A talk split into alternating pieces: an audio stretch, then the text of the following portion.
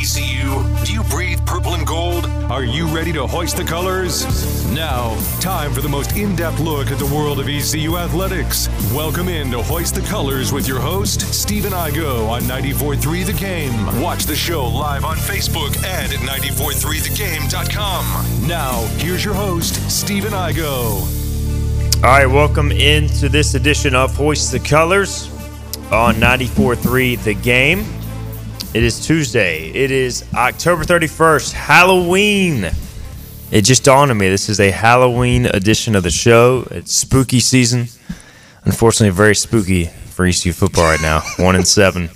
It's tough. It's a uh, tough, tough grind. We are streaming early today because it is our Tuesday show and in season.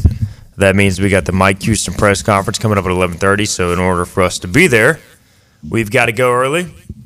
Stream early if you're listening on the radio. We are live at 12 noon as always. But if you're listening to our stream, we're on YouTube and Facebook and Twitter. If you got a question, a comment, concern, thoughts, uh, re- something to report, let us know Complaints. complaints, let us know. That is the voice of Joey Football, Joe Sampson. Joe, welcome back into the Hoist the Colors Lounge. Unfortunately, another Losers Lounge edition as uh, East Carolina comes short again. Yeah, East Carolina losers lounge. Yeah, we we're went, winners. We went three and zero as That an NFL fandom this weekend, which is not talked about enough. The Broncos, who I represent, the Jets, who you represent, Super Bowl contenders. and the Carolina Panthers, who Philip Pilkington represents, all won hey now, three and zero, fellas. I mean, this is this is hundred percent the only time this is going to happen this season. So let's let's let's relish this. But this was an awesome weekend, Philip. You were in you were in Bank of America, right? I was, and you know what's the really funny thing is there's some combination of us all doubting each other's teams. I doubted Joe's Jets. Joe doubted my Panthers. I doubted your Broncos. I, I mean, go. everybody should doubt the Well, Bronco against yeah. the Chiefs. I I understand what you're saying, but I, I doubted them spread wise. It was like this is either going to be a win by ten or we're losing by forty. Like I wasn't true. saying I didn't believe in the Panthers. I was close. It was 15-14, I 15, think, or 13, 15-13. So like the spread, if it's not three, is, Yeah. is well within reach. It was a true pick 'em. True, it was, and no, it was so there cool was to be doubt. there because you know Muhsin Muhammad, Julius Peppers winning the Ring of Honor, so Yeah. that was cool to see. Um, Luke Kuechly almost broke the drum. yeah, I don't know if you guys saw it. Did you guys watch the end of the Panthers game? Uh, I saw them like gonna attempt like honest. eighteen different field Yeah, goals. so that's that's the part I'm talking Okay. about. So you know they were intentionally like jumping off sides, and the officials kept killing the play because it was like that unimpeded to the quarterback rule, right. and they were rightfully killing the play. You know they came in, whistles blowing, like they didn't like throw the flag and they go back and go, oh by the way, and like the people were losing their mind. Like there was some lady behind me asking them to throw the red flag and challenge it. And I'm like, You can't do that. well, how how can you challenge It's a play that didn't happen? And also, we were inside two minutes. But I know she Yeah. probably doesn't know that rule. But like, oh, it was just. So we used to have. I'm not going to go on a long rant. I know this game is not about Panthers, but we used to have seats, and they built a field box, and they've moved our seats. Hmm. The people around us were all season ticket holders and pretty educated football fans. I didn't hear the dumb comments. Now we're around new people every week, and I just hear the tomfoolery. Like we'll get four yards on first down, and somebody's like, "Why are we running the ball on first down?" And it's like to open up the playbook. You Shut just up, got dude. four yards, dude. Yeah, like, Second chill and out. six. Yeah, uh, I could go on and on. I won't. I won't. No, go I- my beer. I didn't see sorry. the end of your game. I was too busy watching Zach Wilson with 20 seconds left Okay. after he got the ball after we punted Speaking it of uh, kickers, Yeah. and former Panther kickers, Graham Gano missing the chip shot field goal, which gave Let's the Jets go. life. Some, look, sometimes when you are a Super Bowl contender like the Jets, hey, man. you got to get a little lucky. And there's no doubt they got lucky, but Joe, they took advantage of it. Yeah, they don't ask you how it happened. They ask how many at the end of the season. How many wins did you take? And we're four and three. The New York Jets are four and three. You know who else is four and three? The Pittsburgh Steelers. The Pittsburgh Steelers are four and three. Two teams that shouldn't be in the same conversation. is true. Where we're sitting here with different records and talking about that the Jets are in a legitimate playoff hunt without Aaron Rodgers. Y'all want to know who else is in the playoff hunt? Yeah, go ahead. The Denver Broncos. The Denver Broncos. After beating the Kansas City Chiefs, they're three and five. They're three and five. They are like one more win away from legitimately being in the hunt. Yeah. And unfortunately, they have a bye. Well, fortunately, they have a bye, so I can enjoy this win. Right. Yeah. And then they go to Buffalo Monday Night Football. So, Ouch. But, But- we, we have to fly all the way to SoFi I'm- Go playing that. There's a path, guys. Not to stadium. turn this into an NFL show, but we're delaying the ECU no, talk as long as possible. Punt it. The Broncos play the Bills, but then they play Vikings at home. Kirk Cousins Okay. out. Done. Browns at home Can't score. at the Texans. I mean, that is a Ooh, path. That's, that's a six and legitimate six. run. And if you get to six and six, that is a legitimate. Yeah, who knows what's going to happen in the playoff West? team. I mean, the Raiders are terrible. Yeah. The Chargers are worse. Chargers are badly coached. They're a good team. Yeah, Yeah. but, Staley's talent. a moron. but if Brandon Staley loses games 28-27 yeah, and he loses six games, they still have six losses. They should have never fired, fired Marty Schottenheimer. He should still. Be Oh, okay. At 95 all right. years old. Whoa. Let's let's just throw Bring Philip Rivers Schottenheimer out of retirement as well. into the retirement home where he belongs. I'm still hurt about it. Fourteen and two, and he gets fired. Look, guys, Anthony Lynn wasn't that bad a coach. I have to say. he wasn't. Different things. We uh we're all fired up because our NFL teams won, and we're gonna enjoy it. And we're gonna talk about it today. We're gonna talk about it on Friday's show for sure. Oh, 100%. uh, for our picks. I guess let's talk ECU now. This is Hoist the Colors. Um, we already got a couple comments on East Carolina.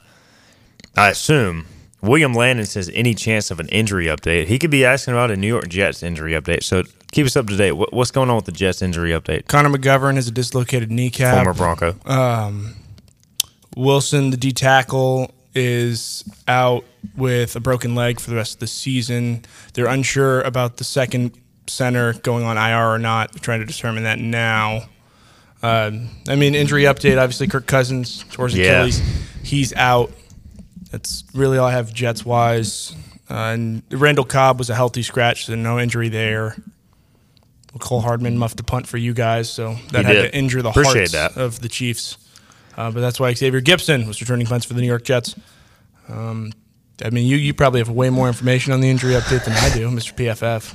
There's a, a lot of uh, injury updates for Oh, ECU. Grady Jarrett also torn ACL for the Falcons. Uh, there that's you why go. Contavious Street was traded to the Eagles. I want to talk about before we completely move on from Broncos. Mm-hmm. If you go to Pro Football Focus, Tell him I go. and Joe, you're looking at this. If you look at the very top, I know exactly what we're looking at. You tell him. the number one graded defensive player for the Denver Broncos is Jaquan McMillian, former ECU Pirate, former teammate of Joe Sampson, an 82.1 defensive grade, which is pretty close to elite. Now, he hasn't played as many snaps as a lot of these guys, but still, 223 defensive snaps, not the smallest or not the smallest sample size in the world. And first NFL pick, Patrick Mahomes. Patrick Mahomes. Why you testing our boy Jaquan McMillian?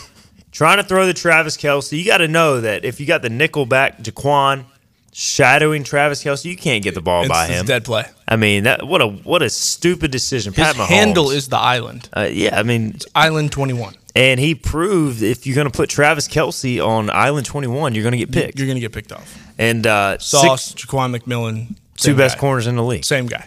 Six tackles, two TFLs. By the way, they threw a little screen pass. You know what he did? He said, Dead.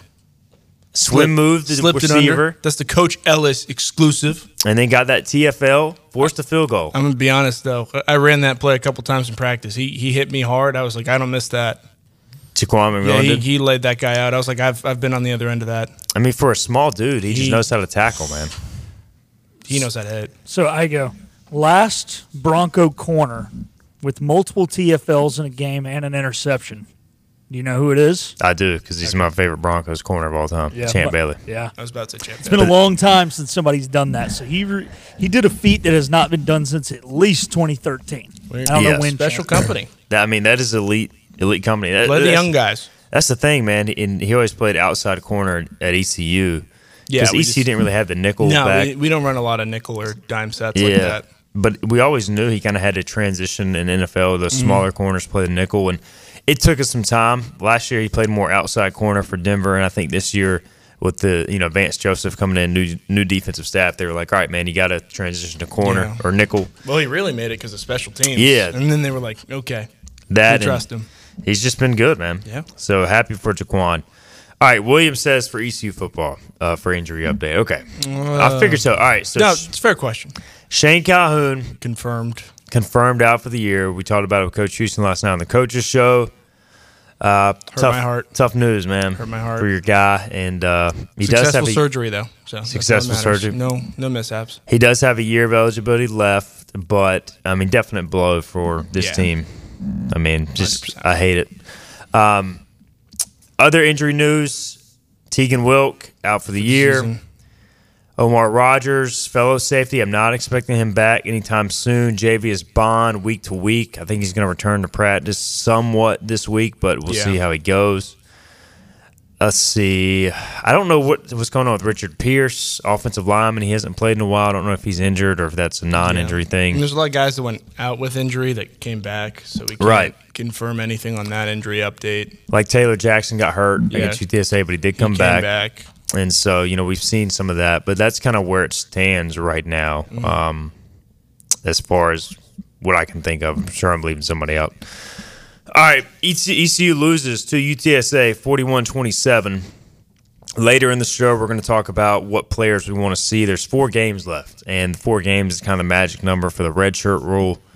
And, you know, ECU, we, you can debate, look, how important is a red shirt with the portal and all that crap, but ECU still wants to redshirt and develop players. We'll get into that discussion here in a little bit. But let's let's get your thoughts first on UTSA. I think this is your first time on since the game transpired. Mm-hmm. Forty-one to twenty-seven was the final. We saw some improvements. We saw some new areas of concern pop up. So what did you kind of make of the game? Well, this is going to anger a lot of people in Pirate Nation. This was the most complete game ECU has played the whole season. I think it was more complete than Michigan. I think the offense kind of answered the call, was able to sustain drives and keep the defense off the field for a little bit. Yes, you were explosive, but you were able to sustain things and kind of get the defense a break, and there weren't a ton of one play drives. And obviously, UTSA is an explosive offense and had like two or three eight play drives and then a three play drive with the big 69 yard run that goes for it. And, and that's the thing that you're facing when you face that kind of high powered offense. Jeff Traylor was at SMU in 2016 and then he came over to here. And th- that's just what he's been throughout his entire time. He's just been like that guy. And he was at Texas and then SMU and then now he's here. He just brings offense with him. So it's difficult to try and limit them, and especially when they score as much as they do. I think last year they might have been the second highest scoring offense in the nation by uh, statistic. And then your defense, if you're that aggressive, you're going to get beat on some double moves, on some pump fakes. So I wouldn't say it's cause for concern. Uh, Blake Harrell does run the third most efficient defense in the nation by the numbers. So I was very impressed that they didn't let that be the swing. The offense wasn't like, okay, game's over. Like, let's just pack it in, get out of San Antonio, and call it a week. They fought till the end, and obviously, Coach Houston has to say he's pissed and he's proud of these guys, and people don't want to hear the same soundbite, but you truly are. I mean, this is an offense that has been lackluster, has been lethargic, and looked the part of an actual high powered offense, getting the ball out. Jalen Johnson with some great plays, kind of creating those drives and doing those things. The run game didn't look bad by any means, and you, you don't want to say it was a good loss, but it's a better loss than it has been in the past. It's just frustrating because it's like, where was this against Charlotte? I mean, you needed like Yeah. a, a, a touchdown to beat Charlotte. Just- just one. I mean, Just one Where was this against Rice? Where were the shots downfield? Mm-hmm. Where were you know coming out max protect, throwing the ball downfield, or doing some different things? You know, the screen game. I know at times. Look, I mean, App State. yeah, App State. I mean, there there were times where Donnie called up some good screens and Yeah. we didn't execute them well this past weekend. So like, it's not all on play calling either. But I just felt like I don't know. There was there was like a more concerted effort offensively to do different things, and it's like, Mm-hmm. where has this been? And so that that's kind of disappointing because you could have two, three more wins right now if you have that same offense. And I'm not saying they lit the world on fire, but they were No, better. but it's far better than it has been. Yeah, they were I mean, more confident. This is an offense that I think has scored 129 points now within the season, which by breakdown is not great considering one of those games was 10 to 7. Yeah. So I mean, it, I do think Alex Flynn looks like the guy. I Yeah. mean, and, and unfortunately, it's taken eight games, but we've seen enough now of Garcia and Flynn. To Garcia, Flynn. yeah, you Garcia got a shot, and it just didn't work out for whatever reason. I think Flynn is just if you're trying to win games, Flynn's the guy right now. Flynn's a game manager, and he knows how to get the offense going. He knows where to put the ball. He's not going to make dumb mistakes. And yeah, he's had some turnovers and some clouded things, and that's going to happen. He's a young quarterback, and uh, obviously, young is a relative term, but Right. he has limited game experience. He didn't throw his first college pass until this year, but he doesn't seem like the offense is chaotic. Like when Garcia's out there, it seems like people are just kind of trying to find windows and extend plays and make plays because the actual It just doesn't look right. it's like a symphony Mm-hmm. almost. And I've, I've said it before offense is like classical music, defense is like heavy metal. You want to be like a symphony where you're just kind of all moving in unison with the right parts, looking like it's a one smooth motion. And that's what it looks like with Flynn. He's under calm. He's just sitting there. He's got no pressure on him as far as he's not supposed to be here. He was never supposed to be here. This wasn't supposed to be the Alex Flynn show. That's what it was never promised to be to him. So he's taking every advantage. And when you play a guy like that who truly has nothing to lose, he's dangerous. And you've seen it how he just kind of shows up week in week out. We can't do this because we can't go back in time. But it, and look, ECU had to play Garcia this year, and Yeah. he may still play. Um, He could still finish out the season. We're not sure. yeah, I mean, it's just like, but let's say if you could rewind time and go back to the spring and say, all right, Alex, you're the starter. Mm-hmm. You get every single, you know, legitimate first team rep in practice, and you're going to go into the season as a starter. What do you think ECU's record would be right now? I think you give him two more wins. I think Marshall, the late game issues still kind of show up because it wasn't Garcia in the offense that was the issue. It was the defense on the double move or on the double pass, excuse me, and then the big run from Ali to kill the clock and really kind of put the nail in the coffin there. I don't think there's any difference in Michigan as far as my head goes back. Maybe you hit that first ball to Shane Calhoun on the slot fade and he kind of scores and then you're up seven nothing. But I still think You're the not- game yeah, finishes out make 30 to 10, maybe 33 to 10 because a swing here or a swing there based on a drive. Obviously, you can't go back and predict that. Uh, App State, I think, finishes out the same way because we saw Flynn. Flynn was We did Flynn see Flynn versus start. Rice and App, Yeah, for the so- most part. So Flynn. I also think it's different though for Rice. I think Rice, you might be able to come away with it because they did go to Garcia against Rice at one point, and you were kind of a little thrown off. So if you're using him in spells like that, maybe you can get him in on the goal line on that package and sneak in that touchdown so you don't drop it. I think it was 28-24. Um, I think you definitely beat Charlotte. I think you definitely beat Charlotte if it's Flynn's game because just the way the offense moves and he got. I mean, I don't want to blame Camaro by any means or Mason, but if Flynn completes that pass to Camaro, you're driving and you it's a 33 yard pickup or something, and then all of a sudden you're in field goal range. You can tie the game and you're going to win it instead of tie it. Uh, it is a, it's a sloppy game though, so you can't immediately count it Yeah. as a win.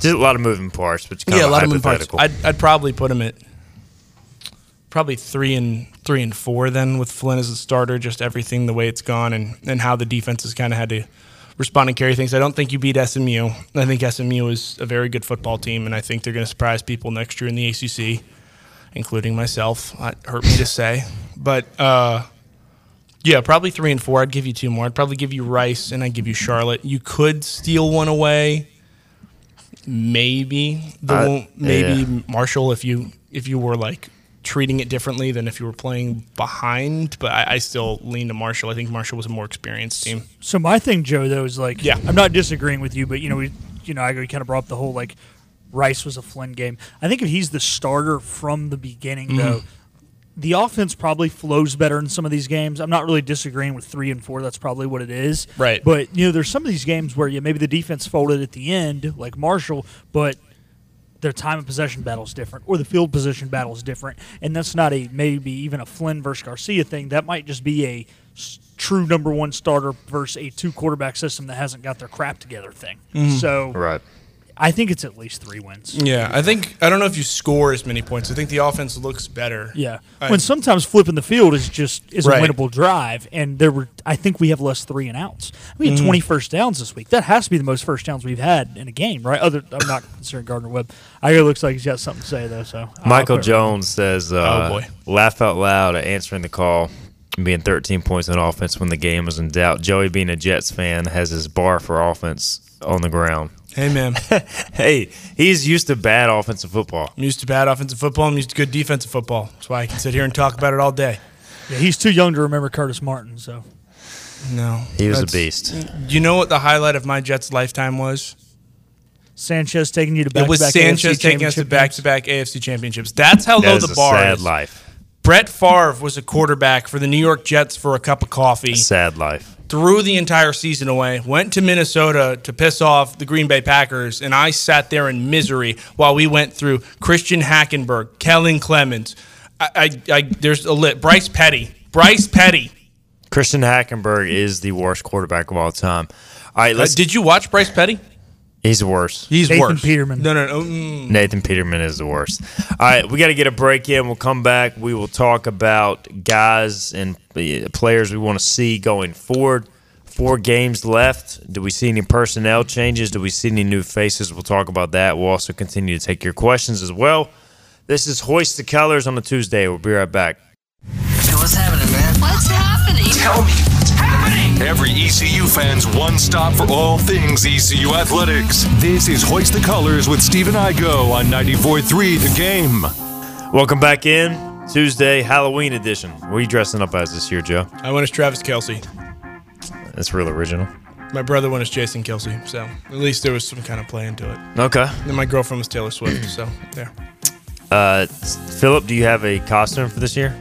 No, I don't. I'm kind of at that age where like I'm too old to go to the college parties, but I don't have kids yet of my own. So, But here's what you do. day. Holton did it the other day. all right, what do you do? Ref jersey backwards, walking cane, black sunglasses, American Conference patch. You're That's an good. AAC ref. That's good. Tell Holton I, I like his costume, but That is really good. yeah, I'm just. I mean, I'm I'm not doing anything special tonight. Like, uh, you know, Morgan does his trivia at tiebreakers on Tuesdays. Me and my friends Yeah. are going to that. So What's your trivia name? Which your we've team been name? they've been they've been changing it up in that one. Uh, when we go on Wednesday nights to uh, the sports trivia at AJ McMurphy's though, with the Coneheads, which is not from the Mm. movie, it's from the third line or the second line of the USA hockey team, which they got it from the movie. So I guess it's kind of from the movie, but uh, yeah, it's our tribute to Team USA's 1980 hockey team. All right. nice. I'm going as uh, Steve from Blue's Clues, the original Steve, because my children, one of them dressing up as blue, and the other one is uh, going as magenta. So, There you Look go. at that. Perfect. it'll be a You even fun got the name. Yep. And I, uh, I will need a photo of you in the green we- sweater though, we will do that. Because that's got to be the new photo. uh, 100% Oh, the ordered it thumbnail. off Amazon. It's ready to go. It's probably a little wrinkly because I haven't taken it out of the package, but Just we'll roll with it. I got Yeah. my handy dandy notebook as well. There you go. do you have a thinking chair? I need to find one. Because I, I had a thinking chair up until I was like eight. you really had a thinking Yeah, I really had a thinking chair. I'll, I'll have to find a photo. Yeah. We, we had a thinking chair in my house until we were. I was like eight.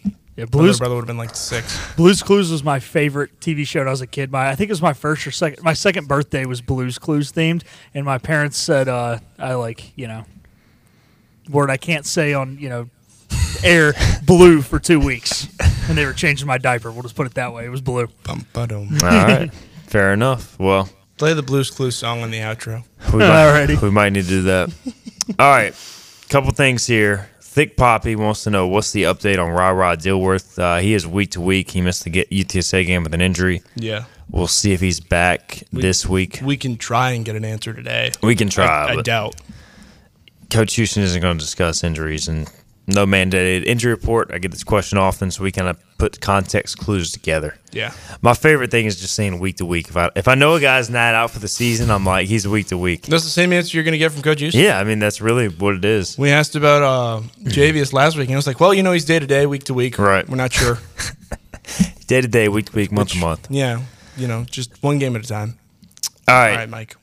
So, players we want to see more of in the final games. We got a few comments here.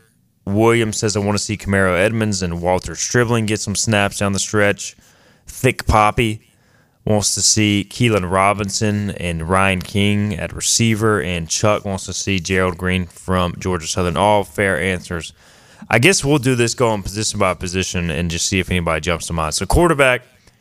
Raheem Jeter, I think, is Yeah. is kind of the question. When when I do don't we think see Raheem? I don't think you see him this week. If he here's the thing people need to realize: he has four games before he loses his red shirt. And he's already He's played, played in one. Gardner, Gardner Webb. We've got four left. If he plays in all four, it's five. If He loses a red shirt. You lose a whole year of eligibility after only playing what could be a handful of snaps in the next four games. If you sit him out this week against Tulane, ranked opponent, which a lot of guys are going to be fired up for that, even though the season is not to say lost, but essentially lost, you get a chance to knock off Tulane. It's their bowl game. Is what I said yesterday. This, this is essentially ECU's bowl game now. You get a chance to knock off Tulane, and then you get a chance to knock off Navy on their senior night, and you can hang your hat with three wins at the end of the season. It wasn't the best season, but at least you have those three to build off and hang your hat on. Here's where the Raheem Jeter wild card gets messy. Do you play him this week against Tulane to try and get him real experience, or do you roll him out against Navy in Annapolis on senior night, which could be his first time seeing Navy as Navy with their defense that gave our fifth year quarterback last year, Holton Ahlers, some trouble with coverages and clouds. Tulsa is where I break. I think he goes up. Tulsa for sure, but I also think you could play him at FAU. You could play him at FAU. I think those are your two, two eh, maybe a spot. You know, if you want to use him in a spot at Navy Yeah. or even against Tulane, you could You do can that put him in well. a package. There's no. He- Here's where you really get fun. Now that you have all these opportunities, Raheem Jeter goes lines up at receiver, Flynn's at quarterback, and you put Mason Garcia and an H back in the backfield. You got three quarterbacks on the field at once. Who's getting the ball? Who's throwing the ball? As long as it's behind the line of scrimmage, it can be a double pass. Joe, we're eight games in. I haven't seen a single trick play for a one and seventeen. What are we doing? I, I don't know. They don't have me. I mean, I'm, just just like, there's nothing to lose. I, I think it's one of those things where normally your trick plays go to the guys that you have the most trust in. Right. Sneed throwing it last year. Uh, Holton Ahlers ran the route and caught one of them. I mean, it it just seems like they don't have. Keaton Mitchell's down there somewhere was last year's motto.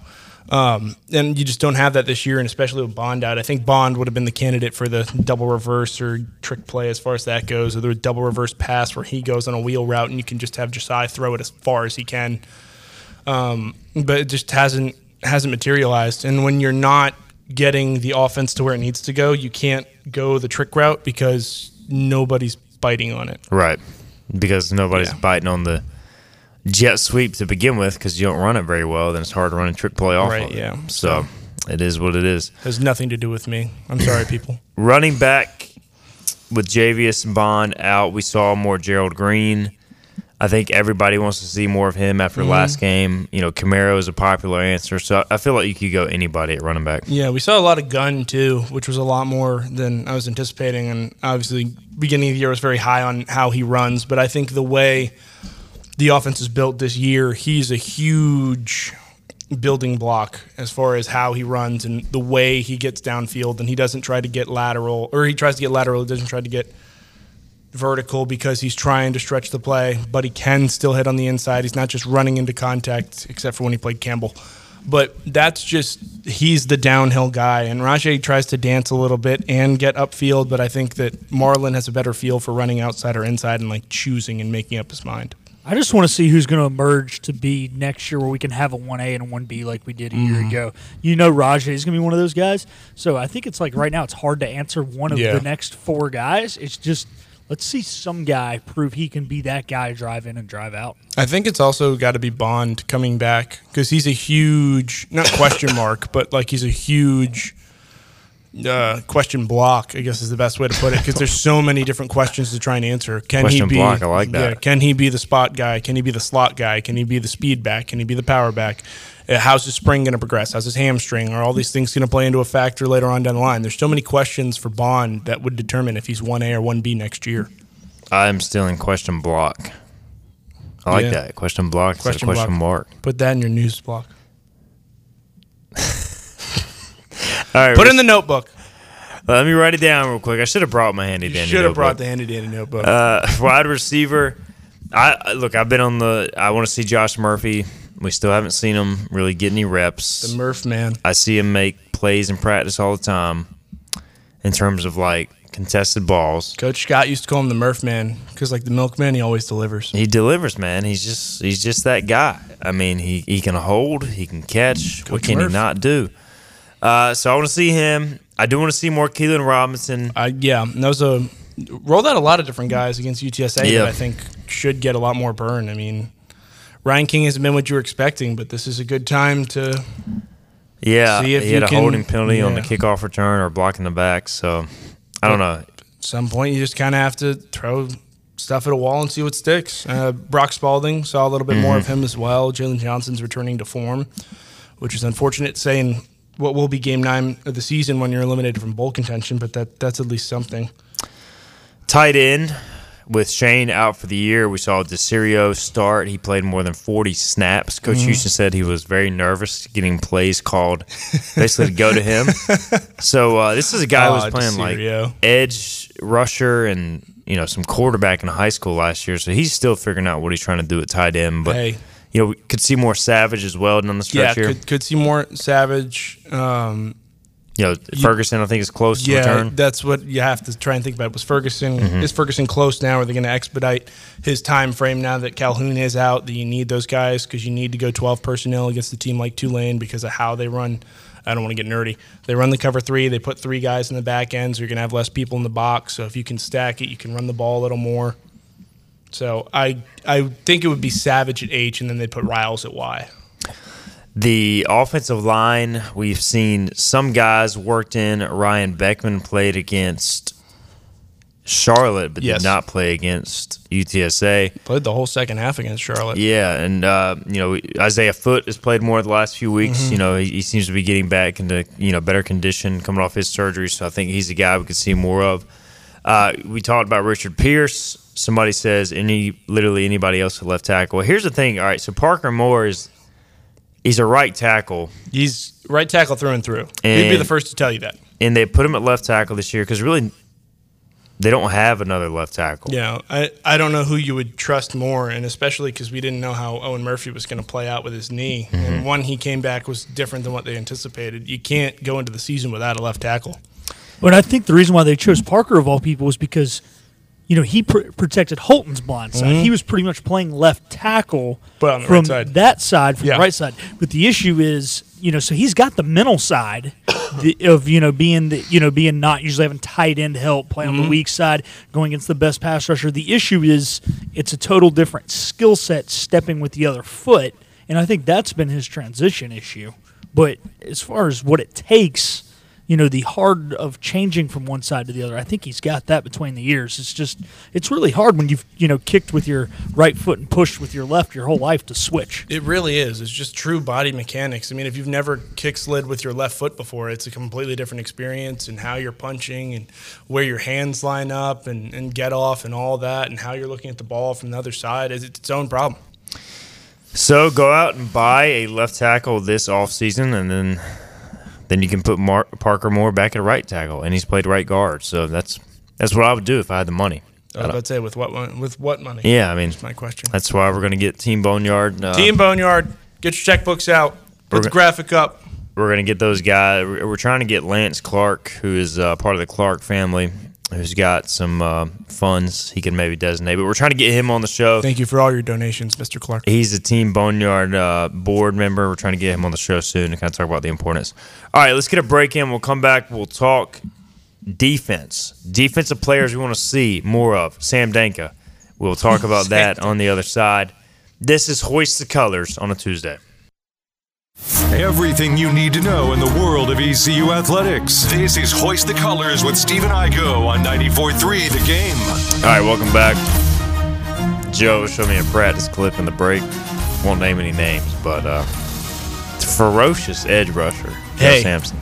I did it all, just not in games, baby. rocking the number 61. I mean, he, he went against this, uh, he went against an offensive tackle, and it was just, uh, I mean, it was poetry in motion. Men against boys. It, that's what it looked like. Men against the boys. It was a great move, uh, great, great pressure from uh, Joe Sampson. And speaking of pass rushers, let's let's talk defense. We're kind of talking about players here. We could see more of, or that we want to see more of, over the final four games. And let's start. We, we just did offense. Let's do defense now. And to be honest, when I look at the defensive front, I mean everybody's already Yeah. playing. There's So, there's not many. Like you can't sit here and be like, oh, C.J. Mims or He just Xavier played like- McIver. they're they're both Yeah. playing again. I mean, But there is one name, Sam Danka. Sam Danka. I. He is I need to look up how many snaps he Sam is Danka all of six foot six. He's twitchy. He's lengthy. He had he goes in for one pass rush series against Rice, backed up, deflects the ball, forces a fumble, which they jump back on, and then gets a huge pressure to make them punt it away, backed up.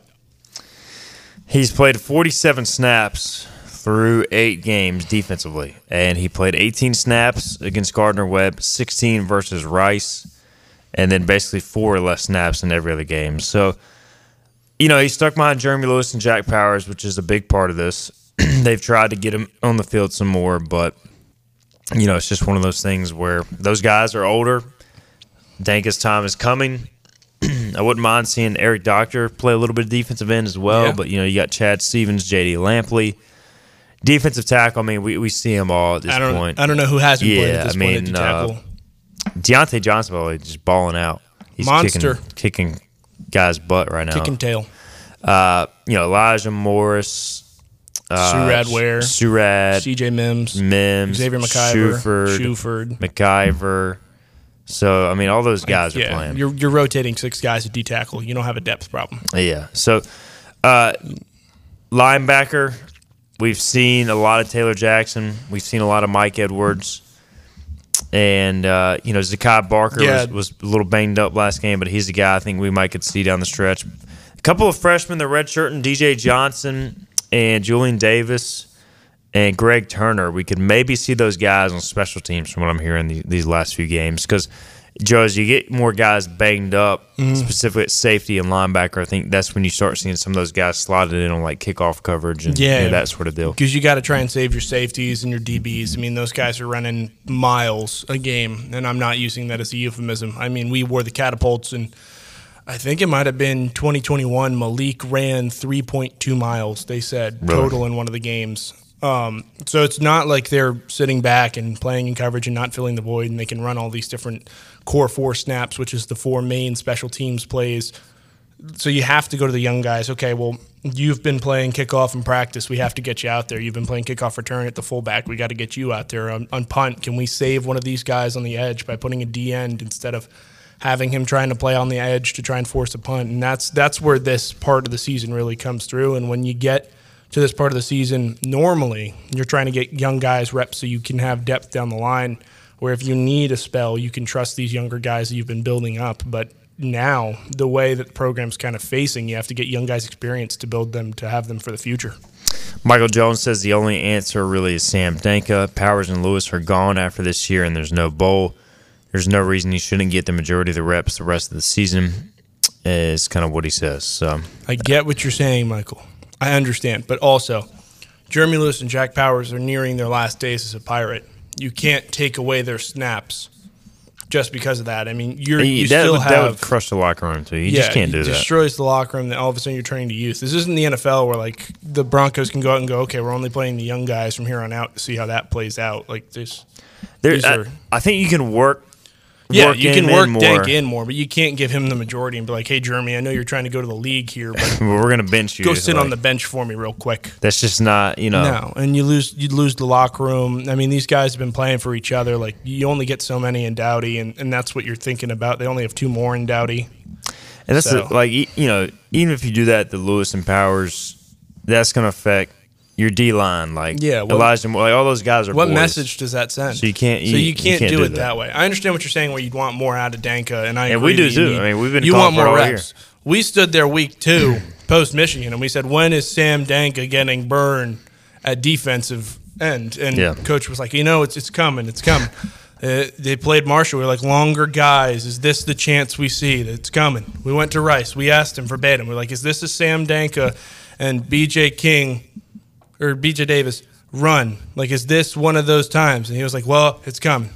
So we're still waiting. we're still waiting. but I, I understand. Play Sam Danka in All right. football games. Uh, safety. We talked about Tegan and Omar Rogers being banged up, and so you know I, I've heard Javian Clark is a freshman Mm-hmm. who's going to play some special teams. Greg Turner's a guy who's playing that Sam position behind.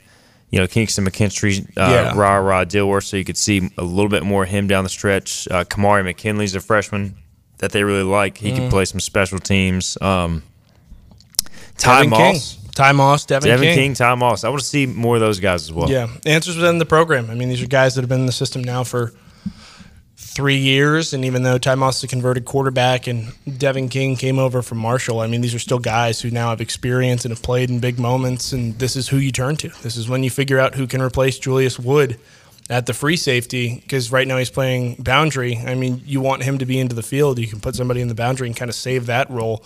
Who do you want to replace him? Who are you looking to next year when Julius Wood is no longer in a Pirates uniform? Who is going to be your starting safety? Cornerback, we we're already seeing Antoine Jackson, who's 17, play a lot. So like, you know, every rep he gets is, is Mm. yeah, crucial. Crucial. That's Um, development. Clearly, going to have to pay him and Siobhan Revel, I think, to keep them here. I mean, the the way they're playing right now, or excuse me, Savon, Savon Revel, Savon Rebel. Which is just uh, mind boggling.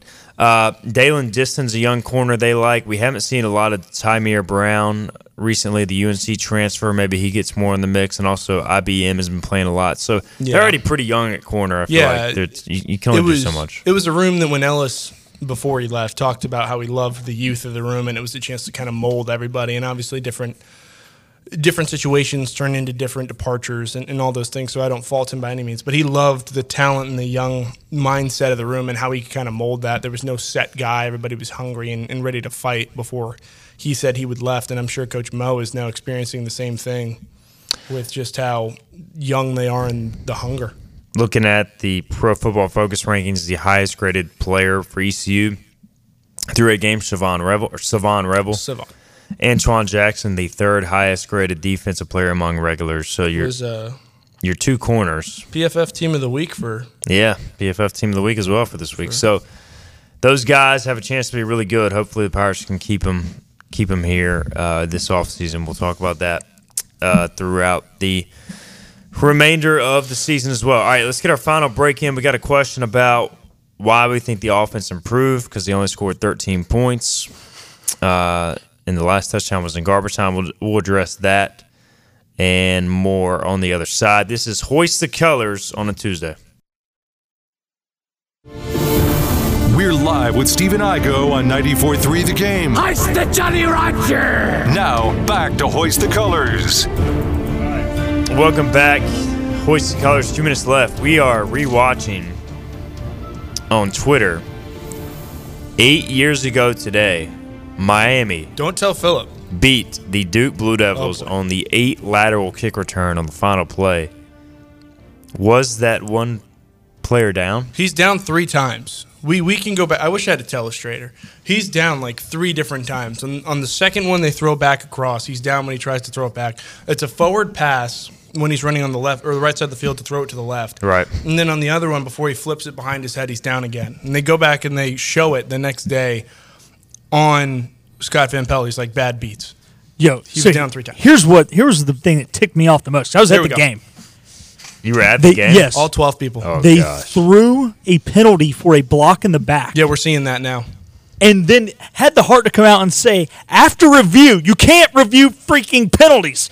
He said, after review, the block in question was from the side. And after I looked at the replay, heck no, it wasn't. And you cannot review a block in the back. He's down three times. He's down three times. There were five extra players and two coaches that ran on the field during the play. That's a hold. Was this the one that was the block in the back? That's a block in the back. That's a blind side. They'd say that's the side. I mean, man, that was the you know what? worst.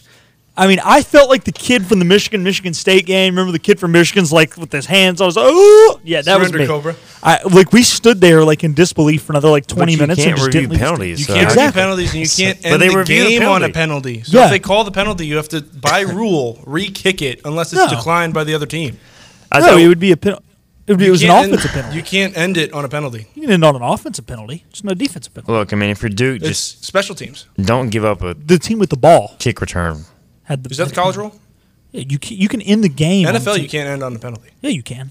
They passed the rule after. Um, Oh, they changed it. Yeah, after the Ravens held the guy on the Oh. punt against the Bengals, Gotcha. wasted 14 seconds. Yeah, but I, I don't know. So the point is, they reviewed a penalty. It was cheap. They should have never lost the game, and uh, it was the worst Halloween of my life. Luckily, the Panthers had a good year that year. This was 2015. And they Um, lost to who in the Super Bowl? Yeah, you know what? We weren't talking to you. I, hey, you know what? I deserve that. I, I, I gave. I was giving you crap the other day on Busch Light Pirate Game Day countdown. On so. the Busch Light Pirate Game Day Countdown. Uh, Matt wants to know. I don't understand why we think our offense is doing better when we scored 13 points on offense. The last touchdown was in garbage time. Well, Matt, let me put it to you this way: If you totaled your car tomorrow and you were driving some 2002 Toyota Camry that had 5,636,000 miles on it on top of that, would it be an improvement? Sorry. If you were dry, If, if you Wait. could drive any car after your car gets totaled, yeah. it's an improvement. What we're saying is, look, the standard was low, and they improved on the standard for this year. Yeah. We're, we're not looking at the Pirates of old. This is this year, in the year of our Lord, 2023. They had 127 yards against Charlotte, and they had 360 something against UTSA. They threw the ball down the field. They caught the football. They blocked better. They ran the football at times. They scored more than 20 points. That wasn't They had a Gardner receiver Webb. catch a touchdown. We're not saying the offense is back. We're not saying they're here. No. We're just We're saying. just saying they improved. it's just a factual statement. Um, look, I get it. The offense is still bad. It still needs addressing. It will be addressed. You could say, should it be addressed now, like at Iowa? yeah. Well, the, Iowa comes out and says Brian Ferentz will not return. They're six and two. I mean, it's a fair argument. I get it. It's a fair question. We've asked the question. I've asked Mike Houston twice this year. Do you consider making an offensive play calling? Somebody change? will probably ask it again today. The And- answer will most likely be the same. he has said he's at this time it's not the answer. So I, I think eventually there will be a change made given the season, but it is what it is. Uh, we got about 30 seconds left. Joe, I've said from yesterday this Tulane game is ECU's bowl game. If you win it, you can. I don't know if you can save the season because it's gone really, but you can salvage. You can build portion. on it for Yeah. next year for sure. I mean, you can kind of put it at and say, okay, this is what we did well. We're trending in the right direction. We like, yeah, obviously we didn't win what we wanted to win, but we still had a team that could go in, compete, and battle. And that's at least something to kind of tell the people you're recruiting in the portal now with NIL. You have to have some sort of film now as coaches to put out there to bring new players in. Need a W. This Saturday will be a good one to get. All right, Joe, appreciate it, man. Thanks for having me. Philip, thanks for chiming in as always. Sorry to your 2015 Panthers. No, it's all good. Hey, I was just thinking And about it. Duke If- A few, only a week later after that terrible Duke game, I made my national television debut. That's a story I need to tell you guys. I don't know All if I right, we'll have y'all to hear that next time. All right, good stuff. Appreciate everybody tuned in. We'll talk to you tomorrow at 12 noon. This has been Hoist the Colors. This has been Hoist the Colors with your host, Stephen Igo. Tune in weekdays at noon for all things ECU sports. Get a recap of the show at 943thegame.com, on Twitter, Facebook, or anywhere you get your podcasts. We're back tomorrow with more of Hoist the Colors on 943 The Game.